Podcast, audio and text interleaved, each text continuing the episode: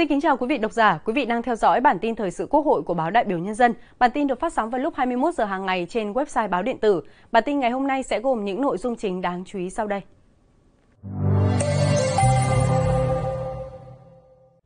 Chủ tịch Quốc hội Vương Đình Huệ gặp mặt Hội Quy hoạch Phát triển Đô thị Việt Nam. Phó Chủ tịch Thường trực Quốc hội Trần Thanh Mẫn chủ trì cuộc làm việc với Ban Thường vụ Đảng ủy Cơ quan Văn phòng Quốc hội. Phó Chủ tịch Quốc hội Thượng tướng Trần Quang Phương chủ trì làm việc với Ủy ban nhân dân tỉnh Đắk Lắk về thực hiện các chương trình mục tiêu quốc gia. Đoàn giám sát của Quốc hội về các chương trình mục tiêu quốc gia làm việc với huyện Tân Châu, tỉnh Tây Ninh và một số nội dung quan trọng khác. Sau đây là nội dung chi tiết. Chiều 19 tháng 7, tại nhà Quốc hội, Ủy viên Bộ Chính trị, Chủ tịch Quốc hội Vương Đình Huệ đã gặp mặt Hội Quy hoạch Phát triển Đô thị Việt Nam. Cùng dự có các ủy viên Trung ương Đảng, chủ nhiệm Ủy ban Kinh tế Vũ Hồng Thanh, chủ nhiệm Ủy ban Pháp luật Hoàng Thanh Tùng, chủ nhiệm Ủy ban Khoa học, Công nghệ và Môi trường Lê Quang Huy cùng đại diện thường trực một số cơ quan của Quốc hội, lãnh đạo một số bộ. Phát biểu tại cuộc gặp mặt, Chủ tịch Quốc hội ghi nhận và đánh giá cao những đóng góp của Hội Quy hoạch Phát triển Đô thị Việt Nam trong 25 năm qua đối với công tác quy hoạch, xây dựng, quản lý phát triển bền vững đô thị của đất nước và với công tác xây dựng pháp luật, giám sát, quyết định các vấn đề quan trọng quốc gia liên quan đến quy hoạch của Quốc hội. Đồng thời mong muốn hội tiếp tục đóng góp ý kiến đối với các dự án luật đang được Quốc hội xem xét. Nhất trí với đề xuất của các chuyên gia, nhà khoa học về việc tăng cường sự phản biện chuyên sâu của các tổ chức hội nghề nghiệp trong công tác xây dựng pháp luật. Chủ tịch Quốc hội nêu rõ, Quốc hội sẽ tiếp tục lắng nghe ý kiến của các chuyên gia, nhà khoa học, các đối tượng chịu sự tác động, phát huy trí tuệ toàn dân, chắt lọc các ý kiến, đề xuất xác đáng, các vấn đề đã chín, đã rõ, thống nhất cao để thể chế hóa vào luật. Với cách làm như vậy, Chủ tịch Quốc hội tin tưởng những nội dung rất khó trình Quốc hội tại kỳ họp thứ 6 tới, như ba dự luật nêu trên sẽ đạt được sự đồng thuận cao. Chủ tịch Quốc hội cũng đề nghị các cơ quan của Quốc hội tiếp tục phối hợp chặt chẽ hơn với Hội Quy hoạch Phát triển Đô thị Việt Nam, giao Viện Nghiên cứu Lập pháp của Ủy ban Thường vụ Quốc hội làm đầu mối nghiên cứu cơ chế, cách thức phối hợp với Hội trong việc tham gia góp ý về các nội dung liên quan, trình Ủy ban Thường vụ Quốc hội và Quốc hội. Hội cũng cần chủ động nghiên cứu, đề xuất sáng kiến lập pháp trong lĩnh vực hoạt động, tiếp tục có cơ chế phối hợp với các cơ quan truyền thông báo chí, nhất là các cơ quan truyền thông báo chí của Quốc hội như báo Đại biểu Nhân dân, truyền hình Quốc hội Việt Nam. Chiều nay, tại nhà Quốc hội, Ủy viên Bộ Chính trị, Phó Bí thư Đảng đoàn Quốc hội, Phó Chủ tịch Thường trực Quốc hội Trần Thanh Mẫn đã chủ trì cuộc làm việc với Ban Thường vụ Đảng ủy Cơ quan Văn phòng Quốc hội về phối hợp công tác giữa Đảng đoàn Quốc hội và Đảng ủy Cơ quan Văn phòng Quốc hội 6 tháng đầu năm, trọng tâm phối hợp 6 tháng cuối năm 2023. Tham dự cuộc làm việc có Ủy viên Trung ương Đảng, Bí thư Đảng ủy Cơ quan Văn phòng Quốc hội, Tổng thư ký Quốc hội, Chủ nhiệm Văn phòng Quốc hội Bùi Văn Cường,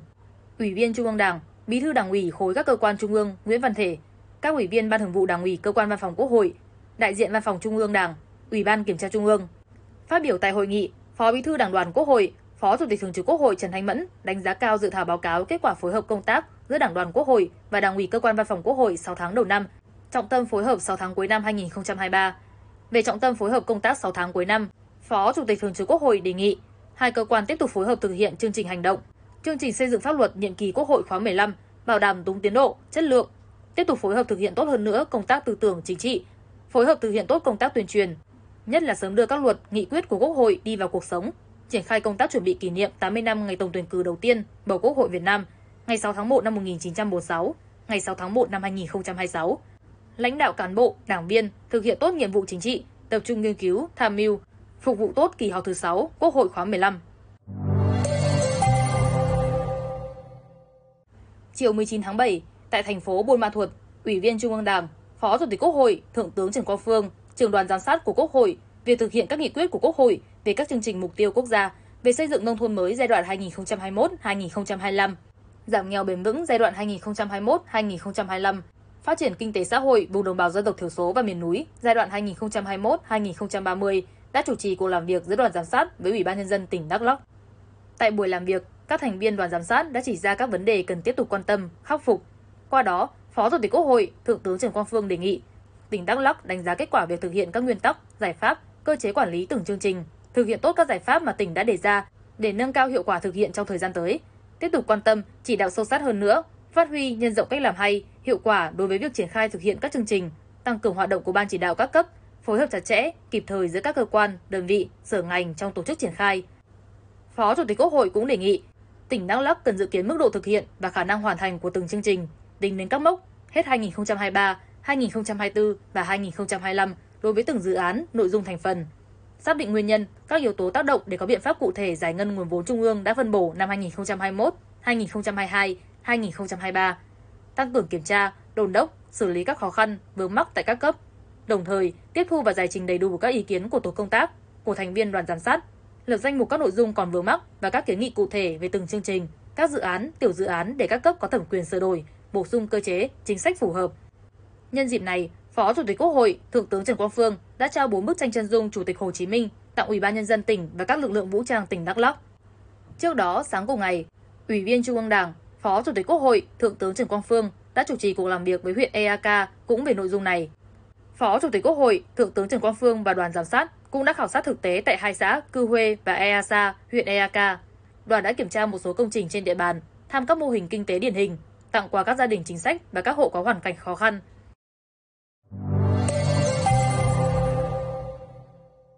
Chiều 19 tháng 7, tại tỉnh Tây Ninh, Ủy viên Trung ương Đảng, Chủ tịch Hội đồng dân tộc Y Thanh Hà Nie Cơ Đăm, Phó trưởng đoàn thường trực đoàn giám sát của Quốc hội về thực hiện các nghị quyết của Quốc hội về các chương trình mục tiêu quốc gia về xây dựng nông thôn mới giai đoạn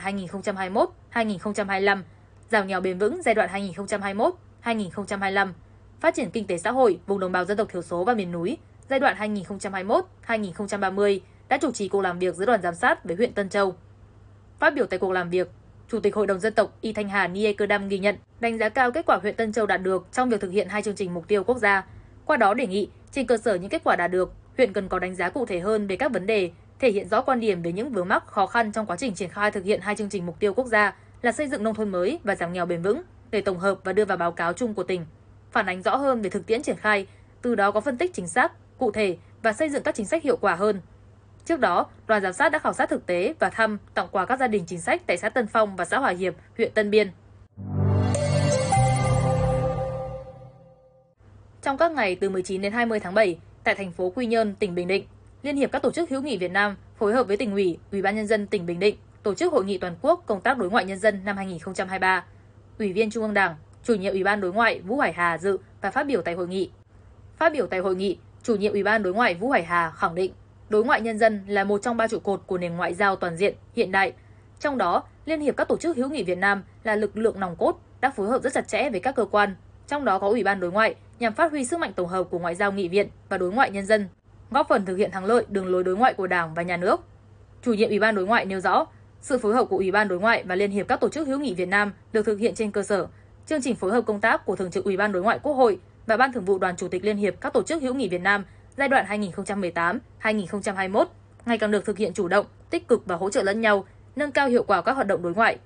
Trong thời gian tới, hai cơ quan sẽ tiếp tục nghiên cứu, cập nhật những nội hàm, phối hợp công tác mới, tiếp tục duy trì, tăng cường cơ chế trao đổi thông tin định kỳ, phối hợp xây dựng, triển khai các chương trình, hoạt động đối ngoại mà trước mắt là tổ chức thành công hội nghị nghị sĩ trẻ toàn cầu lần thứ 9 của Liên minh Nghị viện Thế giới IBU do Quốc hội Việt Nam đăng cai tổ chức từ ngày 14 đến 18 tháng 9 năm 2023 tại Hà Nội. Chiều 19 tháng 7 tại Thái Nguyên, với sự chủ trì của các phó chủ nhiệm Ủy ban xã hội Đặng Thuần Phong, Nguyễn Hoàng Mai, thường trực Ủy ban xã hội, tổ chức hội thảo khu vực phía Bắc lấy ý kiến dự án luật bảo hiểm xã hội sửa đổi. Phó chủ nhiệm Ủy ban xã hội Đặng Thuần Phong nêu rõ, việc thực hiện chính sách pháp luật về bảo hiểm xã hội trong thời gian qua đã đạt được nhiều thành tựu quan trọng. Tuy nhiên, bên cạnh những kết quả đạt được, việc ban hành chính sách và tổ chức thực hiện vẫn còn những hạn chế, vướng mắc, đòi hỏi sớm sửa đổi luật bảo hiểm xã hội năm 2014. Theo chương trình xây dựng luật pháp lệnh năm 2023, dự án luật bảo hiểm xã hội sửa đổi sẽ được trình Quốc hội cho ý kiến tại kỳ họp thứ 6 tới vào tháng 10 năm 2023.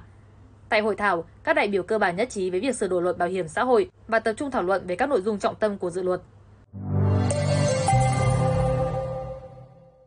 Bản tin ngày hôm nay xin được khép lại tại đây. Cảm ơn quý vị đã dành thời gian quan tâm theo dõi. Xin kính chào tạm biệt và hẹn gặp lại.